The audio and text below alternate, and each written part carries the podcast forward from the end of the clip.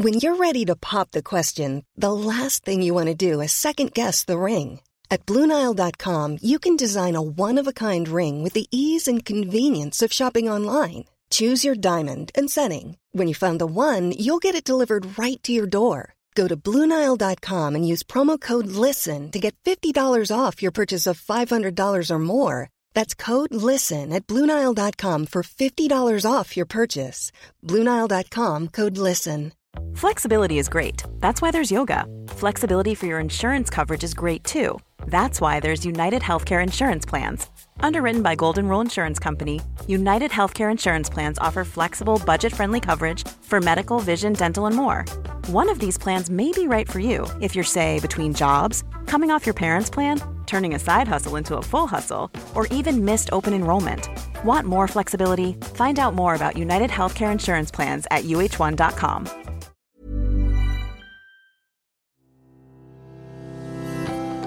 Hello and welcome to Second Opinion with me, Dr. Christian. This is the pain-free and routine procedure that is guaranteed to make you more knowledgeable in the next 30 minutes than you currently are.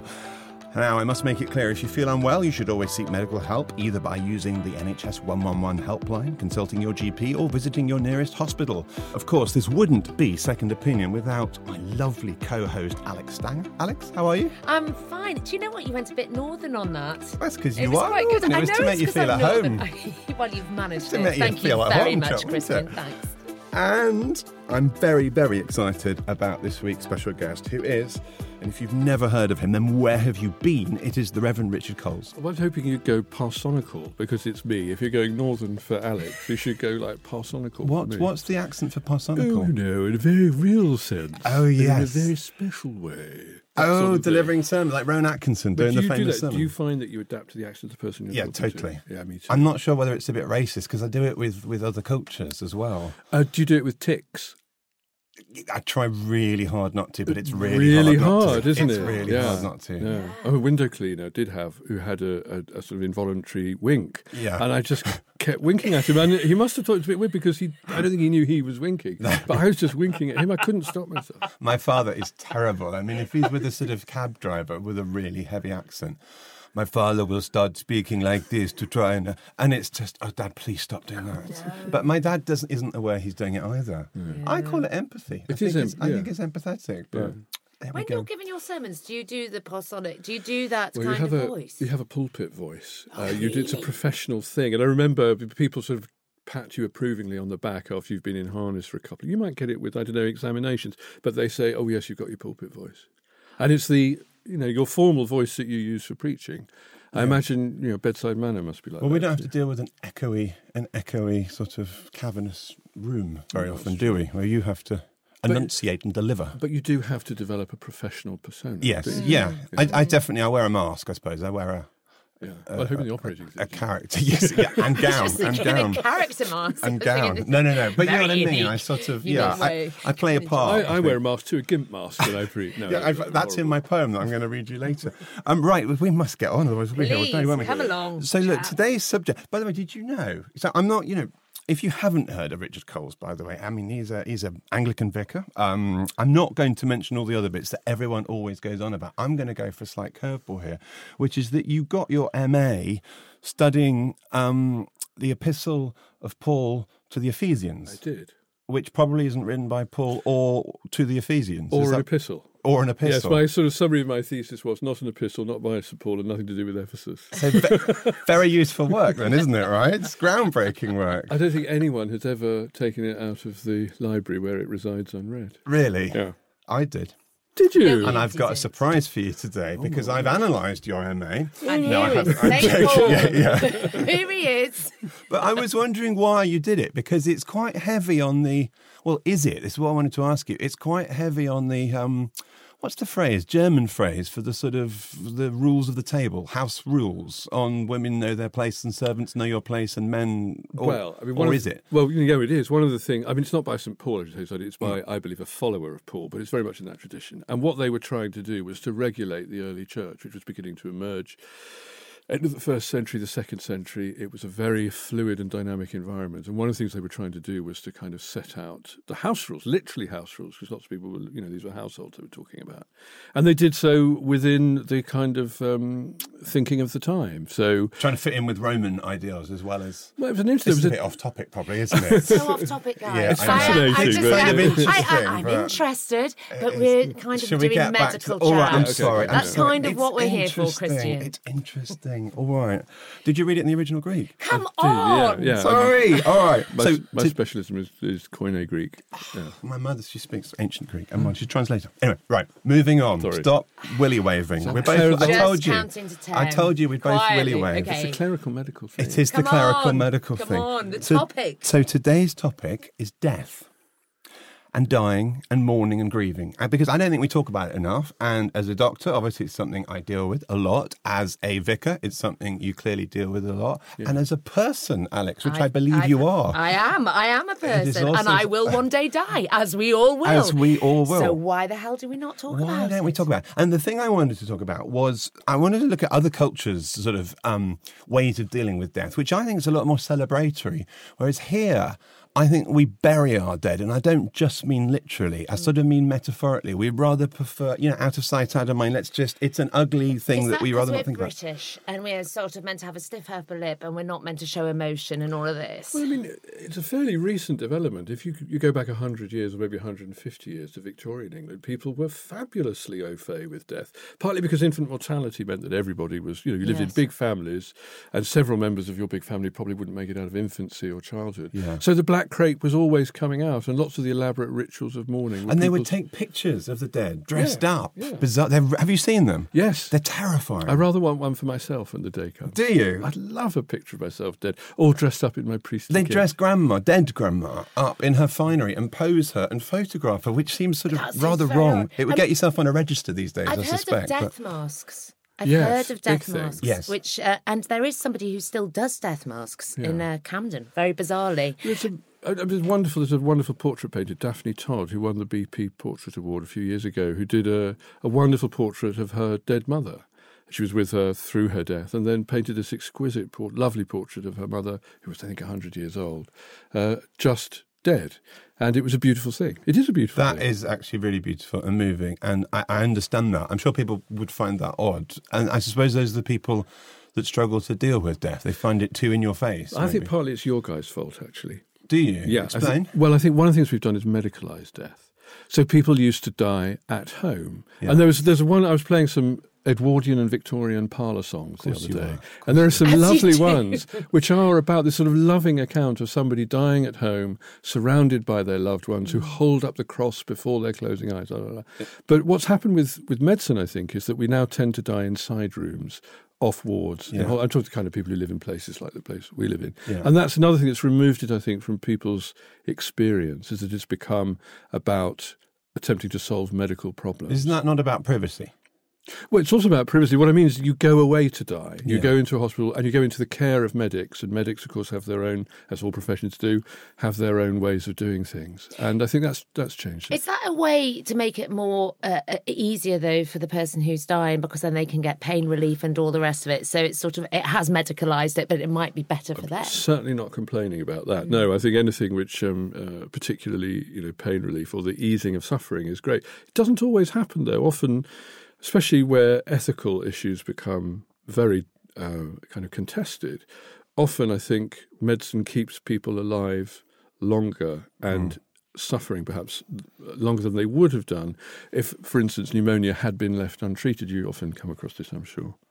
I mean, if you think of those recent big news stories about the babies in Great Ormond Street, where there's awful legal battles between the parents and the medical profession. About let's let him go, no, we want to keep him alive. And it's clearly, I think, the parents are struggling to come to terms with the death. The medics, I'm biased, but I think are probably making the right call. But it's just sort of, there's a little life stuck in the middle of this that everyone seems to forget about. And it does get I've been in situations where I've been called out to someone who was dying in hospital, and where there's been this kind of unseemly collision of a crash team who've been called to resuscitate someone who perhaps should not be resuscitated. And then there's a question over the next of kin, consent is required in order for them to withdraw treatment, perhaps, so that person can die quietly. They might not want to do that. And then I'm there too, and I've got my concerns with the about-to-be widow or widower too. And all of a sudden you realise that these things are not actually very well handled often. Not at all. Yeah.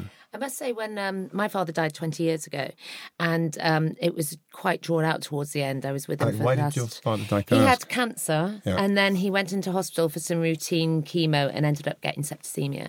And that sort of finished him off within 4 days. And he was in and out of consciousness for the last 4 days. And I was there the whole time. And various family members were there as well. But towards the end, me and my sister were kind of willing that he went, because we could see he was in pain. And if you love someone, you don't really want them to be in that situation anymore. And that, I was very, very lucky. I feel I was very lucky to have experienced that, because I knew that I didn't want him to have to go through any more of this. Yeah. Whereas I think lots of people don't get that luxury, I suppose, of being able to be with their family or relative when they're dying. And I think that's in my grief process really helped me, I think. My father had Parkinson's, and he was symptomatic with that for about 10 years. But the last 2 years of his life were very tough. He was in nursing care. He wasn't able to do anything, really. And there were a couple of moments when pneumonia came along, and we were sort of hoping that would be the end of him. Mm. Although actually when it approached, he fought, and the medics did what medics quite properly do, which is serve the needs of the patient. But there were moments when I sort of wished they didn't, and you often hear older medics speak of a generation or two before where those matters were kind of not so strictly policed as they are today. But, Harold Shipman hovers like a spectre over that, doesn't he? Yeah, he's done a lot of damage. I know that's a crass thing to say, but I think we're too scared to let people die now for fear of being accused of something. Whereas, really, as in a professional manner, is that honestly whereas the case? Not that long ago, when I was a junior doctor, we would have a quick discussion and say, I don't think antibiotics are appropriate for Nana at this stage. And most of the time the family would agree. Whereas now, we would be more nervous about that. I think it's well known the increasing the morphine for pain control. One of the main side effects of morphine is it represses your breathing. And right. So actually, to make them entirely pain-free, you probably stop them breathing, i.e. you probably kill them. But it is a good and a pain-free death, I would argue. Yeah. I was involved in that with a friend of mine who died as a consequence of AIDS in the 80s. He was on a morphine driver. He was approaching the end of his life. There was a boost function available on the morphine driver. We were told in, I thought, quite clear terms to, if there are any signs of distress, to boost. Mm. And I imagine that would have shortened his life, which was ending anyway. But there are no regrets about that. No. It's a tricky issue. People don't like talking about it, but that's why I want to talk about it today. What about the whole... I've attended a number of funerals. I've attended a cremation, which for me was the most sphincter-clenchingly tacky, horrible service. It was sort of cheap curtains and a conveyor belt and sort of a fake glass window. Now, that was probably more about the building than the service, but the whole thing was just... It left me very unsatisfied. And I felt it was actually my grandmother, her a real disservice, really. It was just, and then we all sort of rushed off and didn't really want to talk about it. I'm not sure that was right. And I'm thinking in other cultures, there's this wonderful thing in Caribbean culture where they have this tradition of Nine Nights. Have you heard of Nine Nights? No. There's a play on in London at the moment called Nine Nights. It's fantastic. They have 9 nights of wild partying. 9 nights in a row. It's even hardcore for you, right? Isn't it? God, I haven't had one night of partying since 1984. But, it's 9 nights of wild partying. And then on the last night, and I love this bit, they rearrange all the furniture in the house to confuse the spirit so it wanders by accident out of the front door and onwards to whatever comes next. And I just love that. I think that appeals to me. Now, I'm not religious, but I just... as a way of sort of dealing with the death and the grief and everything, it appeals. Whereas we have a sort of rather gloomy hour in a church or in a tacky... I don't know, my dad's wake was quite raucous. Well, then there's the wakes. Tell me about your dad's wake. Well, my dad was a jazz musician, and he was larger than life, and he died at 56, which I think means that he had a lot of friends that were still sort of living and still could party. And so, it just got... And they did. Yeah. We all ended up in the pub. It was all very messy towards the end. I don't really remember the end of it, but it was great. But it was very weird because there was a bloke there that looked like my dad, and me and my sister kept going, whoa, that's not him. It was all very... But that period, I was talking to you before about this, there's a period between the death and then the funeral, and that week you think is going to be all crying and torture, but actually it's one of the most bizarre and brilliant weeks. In a bizarre way, I'd like to go back and have that week again without the death at the end of it. You know, explain. Why is it because brilliant? Because I think you're so heightened, so you're sort of you're sad one minute and you're with your absolute immediate family and you go into this little cocoon sort of thing. And so it was me, my mum and my sister. And we just sort of we shifted round together all the time, but we just have these moments of absolute hilarity. I think because you're raw, so you're either weeping or you are screaming with laughter, like wetting yourself because you're laughing so much. So I think that it was one of those just bizarre weeks that I have not had again, you know, since. And we have an expression in the church of the bona mores, which sounds like something from Julian and Sandy, but actually it means the good death, and that there are there are different things to distinguish. There's death, the process, there's dealing with death, which is partly waste disposal, which is why municipal crematoria sometimes lack poetry, I think. Mm. And then there's also the mourning, and that's something else too, and the celebration of a life. And often I think a death goes off like a depth charge, and it brings to the surface stuff that's perhaps been undealt with for years and years, and that can be good and it can be bad, but it's intense. And then we smother it, because we're British, with bureaucracy. So much admin when somebody dies. So much admin. Well, that's where I was wondering you were going with that week, Alex, because there's this lovely line in Victoria Wood, I think, when it's like, right, 42 baps, Connie, you slice, I'll spread. You know, preparing for the funeral. And you think, that's kind of, let's just do anything but think about what's actually happening. It's how many, you know, flowery baps. Yeah, there's a lot of admin. There was a lot of admin to do. So much admin. Is that good?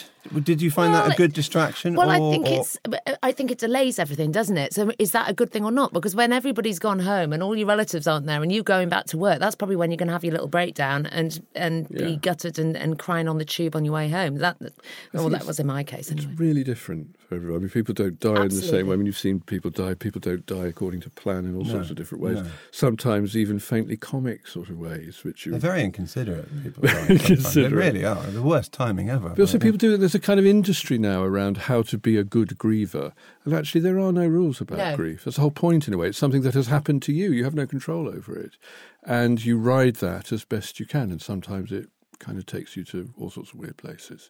Never ever ever be short-tempered or impatient with somebody in a hospital car park, because it might be the worst day of their life. Oh God, that's a very, very good point. Very, very good point. Yeah.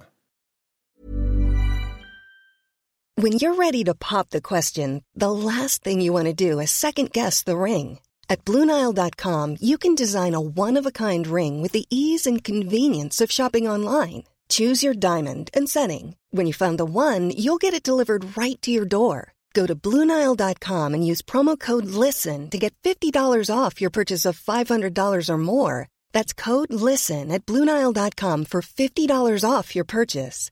BlueNile.com, code LISTEN. I'm Sandra, and I'm just the professional your small business was looking for. But you didn't hire me, because you didn't use LinkedIn Jobs. LinkedIn has professionals you can't find anywhere else, including those who aren't actively looking for a new job, but might be open to the perfect role, like me.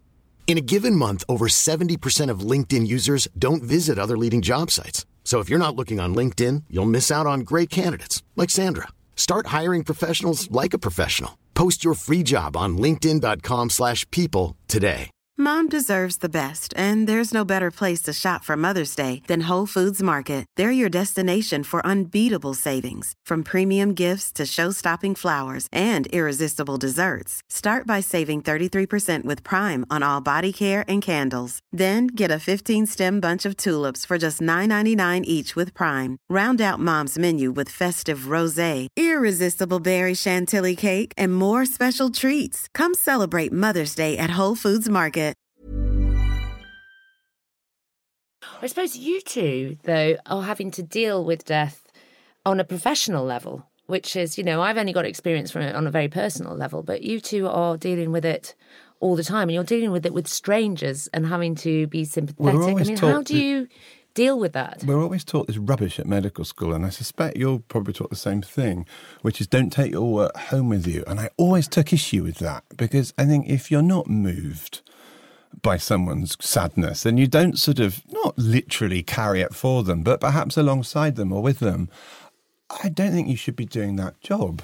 But sure, you have to both bulletproof yourselves, because you're having to deal with it on a regular basis. I think a professional detachment is necessary. I mean, I would imagine it would be very hard for you to... You don't want to sort of cannulate someone through tears, do you? No. That would be bad. No. And also with me, I know that often when someone dies, they're all in shock, and what they really want is somebody who knows what they're doing. To lead them. Right. I'm sure that's true for medics as well, isn't it? They want to feel that you know what you're doing. It just gives them some sort of... But I think they also want to feel that you appreciate what they're going through. Yeah. And it's not just that white-coated stethoscope round the shoulders, detached, clinical approach either. Well, that's not my approach anyway. I find it sort of sneaks up on you. I'm normally pretty good at funerals and things. And it's because I've been where I am now. I've been there for 9 years, so I know people well. And so I'm now burying people who I've known for a long time and loved deeply. Mm. And it's, you know, I have a job to do, and normally that's fine. But there was one I did a while ago, and it was a woman who'd worked at Asda, and she died of breast cancer. She was in her 50s, and it was horrible. And the funeral, they had an honour guard of all the ladies from Asda who came in all their Asda fleeces. And there was something about that that just pierced me. And I had to sort of take three deep breaths behind an angled buttress of the 14th century before I could continue. What better way to take a deep breath, eh? Do you think we go about... This is a contentious question, and I appreciate you may find... No, you're happy to answer anything, usually. Do you think we go about funerals the right way in this country? Oh, gosh. I mean, again, you can get it right, you can get it wrong. You can sort of get it approximately somewhere in the middle. I think a lot's to do with the expectation. I mean, quite often what people have now, because we're so bad at death, because we've exported death beyond the margins of our awareness or beyond the margins of experience, I think the thing that's hardest for me is often people think, I want it to be a celebration of X's life. Mm. And we don't want any dark colours. We want it to be joyful. Mm. And actually, it's not joyful. There may be joy in it, but you're there to say farewell to someone who is never going to walk through the door again. Mm. And so sometimes people set this up in a way that, you know, they want to laugh, and you can laugh, but they don't manage to reflect. Feels a bit forced, doesn't it? The reality of that, which is that this is also deeply troubling and sad, and it is good to grieve, because you need to do that, because someone you love has suddenly become subtracted from their life in your world, and that needs marking.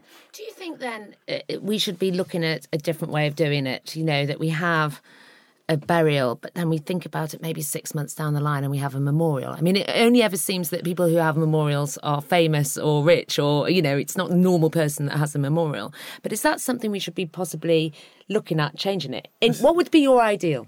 Well, I quite like that actually. I think there's a sort of... I mean, if I'm going to do this for my own funeral, which is going to be distinguished by being the only funeral at which a ring cycle is played in its entirety. I mean, I was going to ask, have you planned yours? Because I'm going to guess yes. I've planned mine. Have you planned yours? Yeah, I've planned mine. I know what song I want. Oh, really? I've got all mine planned out. Is that just ego, though? Or is that maybe forward thinking? Maybe a tiny little smidge of ego, but I think it's actually helpful. Because you don't want to die without your... I wouldn't want to get the songs that I wanted. That would really... Do you know, great story, true story. Eric Blom, the great music critic, great Mozart scholar, and scholar of Bach. Indeed, at his funeral, he was dying and they asked what music he wanted. He said he wanted a Bach chorale, perfectly suitable. But the message got garbled, and so at his memorial service, the orchestra played Bach chorale from the Tales of Hoffmann. Dun, dun, dun, dun, dun, dun, dun, dun, dun. Oh, is there a more overdone piece? No, I interrupted you. What were we talking about? We were talking about... Memorial. Whether you think that it's better maybe a little bit away from the fact of the immediate death. It depends on that. We did a funeral. We when I was at Knightsbridge, we did Alexander McQueen's funeral, Lee McQueen. I knew him in life. And I was at that funeral. Oh, were you? I was. Well, you remember that. So it was very common because Lee had his own life. You know, he was a working-class Londoner with a working-class London family. Mm. He had his public life, which was fashion and glamour. He had his business life, which was Gucci. So there were all sorts of interests that were seeking reconciliation. So you kind of do it by degrees.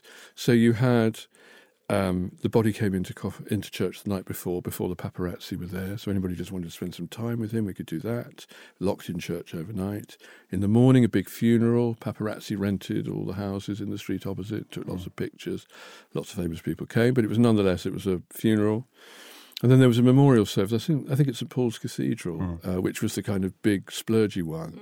But those three ways of saying goodbye, I hope allowed for everyone, no matter what relation they were or angle they were to Lee, to feel that they were able to do so. Do you think different religions have a better handle on it? I remember when Dad died, there was a part of us that kept saying, I wish we were Jewish, because we just thought we could get this over and done with really quickly, and then we could get on with it, and everyone could look after us and bring us some meals, and then we could get on with it after that. So in Jewish traditions, they have to immediate. Get the body buried quickly. Pretty 24 hours. But then they do sit, in Muslim cultures, but they do sit vigil for 7 days if you're going to do it properly. And then, of course, there's the art site, which is, I mean, the Jews are actually really good on funeral stuff. But, I mean, because religions that have their origin and evolve their laws in hot countries, there are obviously practical reasons why you don't wait around for a burial. The thing I like about Judaism is that it's not completely hung up on the afterlife in a way that Christianity and Islam are. I'm painting in broad brushstrokes here. You are, yeah. But there's a sort of hard-minded pragmatism about it, which I quite like, and the sort of fears of death, judgment, heaven and hell, which afflict those of us in other traditions, are not really that... Not parallel, I think, as I understand it, in Jewish faith. They do good funeral too. No, I think psychologically, and you don't have to comment on that, I'm not sure if sort of current Christian beliefs are actually that good psychologically for facing death, because there are a lot of pressure put on you, isn't there, really? Yeah. Whereas perhaps in Judaism, you maybe don't fear death quite so much for those reasons. Death can be... I think the thing you notice about death, one is about being at deathbeds, you know this much more than I, because we tend to hand over, as it were. I sort of do most of my thing when you stop doing most of your thing. Yeah. But I do think that when you see somebody die, and they die in all sorts of different ways, there's not one way of doing it, but quite often you see the body as an organism fighting. It's doing what it can to sustain its existence, and that can sometimes be quite distressing to see. And you might read that as someone kind of struggling, not going gently into that good night. Others seem to slip away quite peacefully, but you never really know, do you? No. Until... There's a very, it's about 4 a.m. in the morning is hospital dying time. That's the classic thing. I mean, one thing I like, when I was sort of preparing for this podcast, I was looking at... So in Ghana, they love a really garish coffin. So you get sort of Coca-Cola bottles or cars, or one chap who was a heavy smoker was buried in a large packet of cigarettes, which I think has a rather sweet irony to it that I quite like. I mean, I think here we'd consider that distasteful and tacky, wouldn't we? In our sort of prudish British way. I think kind of rituals evolve, and I suppose the sort of standard funeral in this country is still a sort of throwback to Victorian pomp and solemnity. So, glossy hearses and funeral directors. Black horses with plumes. It happened to me the other day. What? I was doing a funeral, a very trad funeral in my parish. What's a trad funeral? Oh, traditional funeral, thing. Yeah. And I was dressed, we'd gone up to the cemetery to bury, and I was walking back down to church, and I was wearing full kit and a beretta and a cloak and everything. And as I walked past, a van went past, white van, a bloke down, he went, "Oi, fucking Dumbledore." No. Yeah. With a load of mourners, mind you, clearly wearing black. No. Oh, you're on your own. I was on my own at that. Oh, all right. Yeah. Did you quite like that? Well, I was trying to desperately think of a witty riposte, but he'd gone by before I could. Yeah. But it was... You'll have thought of it that night, won't you? But, I suppose the point is that what makes ritual sense for one person might look completely ridiculous to somebody else. And in an increasingly kind of complex, multicultural world, how you find one thing that works for everybody, I don't know. And the exciting thing is... It's the one thing we will all share. Yeah, we will all, no matter great, how small, where we come from, size, colour, creed, whatever, we will all reach that point. Yeah, it's going to happen. I'm thinking, we live in a society that's more and more about control and now, and, everything's on your phone or your, you got your Netflix binge of a whole series, you don't have to wait. But death is, we still can't. Yeah. Nor, I think, will we ever be able to, And I find, I interviewed someone who was paying to have his head cryogenically frozen. Good luck with that. Yeah, in the hope that one day it would come back, and I just thought, Yeah, nuts, mate. I think people sometimes look at Christianity with our talk of resurrection and a life after this life and imagine that that's the sort of trick that we offer. But no one's saying you dodge death, you see. You're not excused death. You've got to go through that in order to get to what we believe is on the other side. But there's no dodging it. No, that's true. So do we deal with it in the right way? So, we don't really talk to our children about it. We make these sort of rather sort of velvety euphemisms for where the goldfish has gone or something. The rainbow bridge. Yeah. Oh, that makes my buttocks clench with discomfort and not in a good way. It's sort of... How should we do it, do you think? And this is the advice bit, really. I want to talk about dealing with grief, but also talking to children things about death. Well, it has to be age-appropriate. It has to be sensitive, but it has to be clear. And I would really try to avoid euphemisms like past or passed away. That sounds like the kind of thing you flush down a lavatory to me. Yeah. And also, I think the kind of unspoken message about this is that this is something awkward and difficult. And children in particular. I mean, I have a friend and her father died of liver cancer when she was 8, and nobody told her. He just went away. And when she was 18, 10 years later, she said to her aunt, "Where is Dad?" And the aunt looked excruciatingly embarrassed and eventually said, "He's gone to join little Chloe," who was her kitten. And how angry or messed up was she as a result of that? Well, I mean, she dealt with it. But imagine for 10 years, all of a sudden, your father disappears and nobody tells you why. Nothing can be said about it because it's too painful, too difficult. When things are too painful and too difficult, you need to deal with it. So I see it much like sex education, which I always say age appropriate, but make it a normal part of life. Don't pretend it doesn't happen or that the stork comes. It's a not dissimilar thing, isn't it? So interesting how sex and death are the kind of two great tropes of embarrassment and comedy in English culture, aren't they? We're so bad at both of them. We're really bad at both of them. And yet the funny thing is I've never seen more people get off with more people than at funerals, apart from in nightclubs. Is that true? It's a commonly observed, but there is something about... saying goodbye to someone, about a life subtracted, that makes people want to add another. Have you ever noticed that? Well, because you don't do funerals. I don't hang out at funerals as much as you do. It is a very common thing. And I think people think, we've lost one, we've got to make up the difference. And then a bit of advice for dealing with, if you're struggling to come to terms with death. I'm sure the church will offer succor in its way, and I'm sure the psychotherapists will. But what on a sort of more personal level would you advise people how to go about it? I know it's a really difficult question, but... Well, I think it's really helpful if you can find someone to talk it over with. And you will find chaplains of whatever persuasion who are, could speak about that stuff with knowledge and experience and sympathy and familiarity. I have to say doctors are pretty good at it too. I've been involved in hospices a lot, and I think the place where our two professions work together very well is in palliative care. Yeah. And the care that people get, medical and spiritual or moral, whatever it might be, is exemplary often in those places, and that might be a very good place to go for help and support. Richard, thank you so much. I mean, I took great comfort and probably did tickle my own ego a bit, writing my own funeral, saying exactly what I wanted. My partner, he's a Catholic, and that's why he won't talk about it, absolutely will not go there, whereas I've got the whole thing planned out, even booked the singers and everything. Richard, thank you so much for joining us and talking about this subject. You were fantastic as always. That's about it for this episode of Second Opinion. Oodles of thanks, as always, to Alex, and especially for my special guest, the Reverend Richard Coles, for being so entertaining and thought-provoking here today in the studio.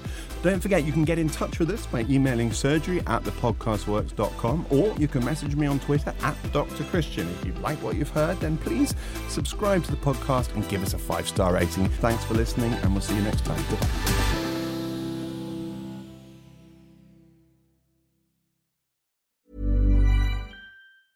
Planning for your next trip? Elevate your travel style with Quince. Quince has all the jet-setting essentials you'll want for your next getaway, like European linen, premium luggage options, buttery soft Italian leather bags, and so much more. And it's all priced at 50 to 80% less than similar brands. Plus, Quince only works with factories that use safe and ethical manufacturing practices. Pack your bags with high-quality essentials you'll be wearing for vacations to come with Quince. Go to quince.com/pack for free shipping and 365-day returns. Imagine the softest sheets you've ever felt. Now imagine them getting even softer over time. That's what you'll feel with Bowl and Branch's organic cotton sheets. In a recent customer survey, 96% replied that Bowl and Branch sheets get softer with every wash. Start getting your best night's sleep in these sheets that get softer and softer for years to come. Try their sheets with a 30-night guarantee. Plus, get 15% off your first order at bowlandbranch.com. Code BUTTERY. Exclusions apply. See site for details. Hey, it's Paige DeSorbo from Giggly Squad. High quality fashion without the price tag. Say hello to Quince.